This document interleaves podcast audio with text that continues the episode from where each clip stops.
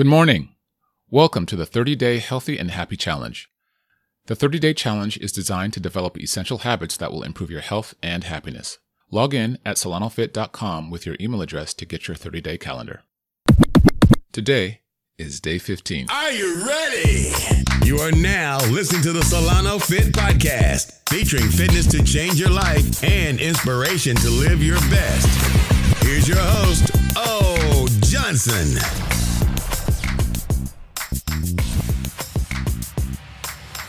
With all the talk of habits, goals, and wish fulfillment, there is one word that rarely gets brought up in the conversation. Let me give you a hint. It's nine letters, three syllables,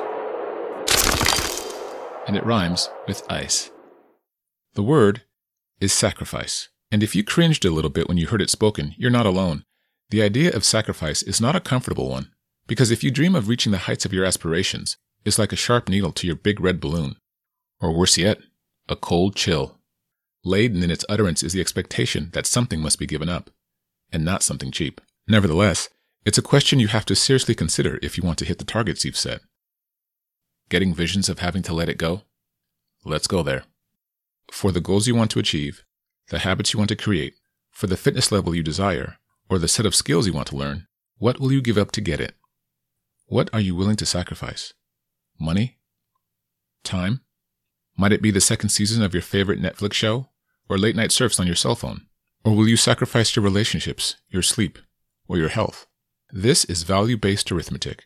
When you really count the costs, parties and hanging out with your friends as often as you did in the past may no longer be an option. If there's going to be a change, you will have to make some. In her book, Pick Three, author and ex Facebook executive Randi Zuckerberg examines the hypocrisy of an American business culture that preaches work life balance on one side, but simultaneously prizes busyness and multitasking to the detriment of all else on the other. She writes that the 24 7 hustle and the I can sleep when I die mantras promote an unattainable reality that leaves many professionals overwhelmed, lamenting their inability to balance family, work, relationships, or self care. Zuckerberg says you can't have it all, all the time but you can have it all, some of the time. She suggests that in order to really get ahead in life, one must prioritize ruthlessly and pick three of the five life domains work, family, friends, fitness, and sleep. And you can only pick three. The two unselected domains must be sacrificed if you want to succeed. If you think that a bit harsh, consider the alternative. The toll of hopelessly trying to fit it all in means that you may be setting yourself up for a predictable failure when you least expect it. Her approach suggests more measure. Choose three, put two down, and have peace with your decision. Zuckerberg does acknowledge, however, that you can pick three different domains each day, but she advises to settle on three domains on which to give your full attention. In this way, we can better partition our values throughout the week, month, and year, with the satisfaction that even though you may not have achieved the illusion of well balanced perfection, you've gained control over balancing your values in what she calls a well lopsided life. Now, as a note, I think the perspective is interesting and particularly salient for women professionals who may experience the divide between family and work more acutely. But as a father, I appreciate the measure of this strategy too, in that it reminds me that I run my day, not the other way around. The same is true of our self care goals as well. If it's important, we need to make time by borrowing it from somewhere else in the day, even if just for 30 days.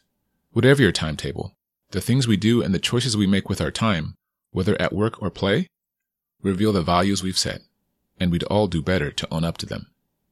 If after your own personal analysis you find the cost or sacrifice too high, redraw the lines for what will bring you the most health and happiness for your life. Check out Randi Zuckerberg's book and a few other resources I've put in the show notes toward your health and happiness. I'll see you tomorrow.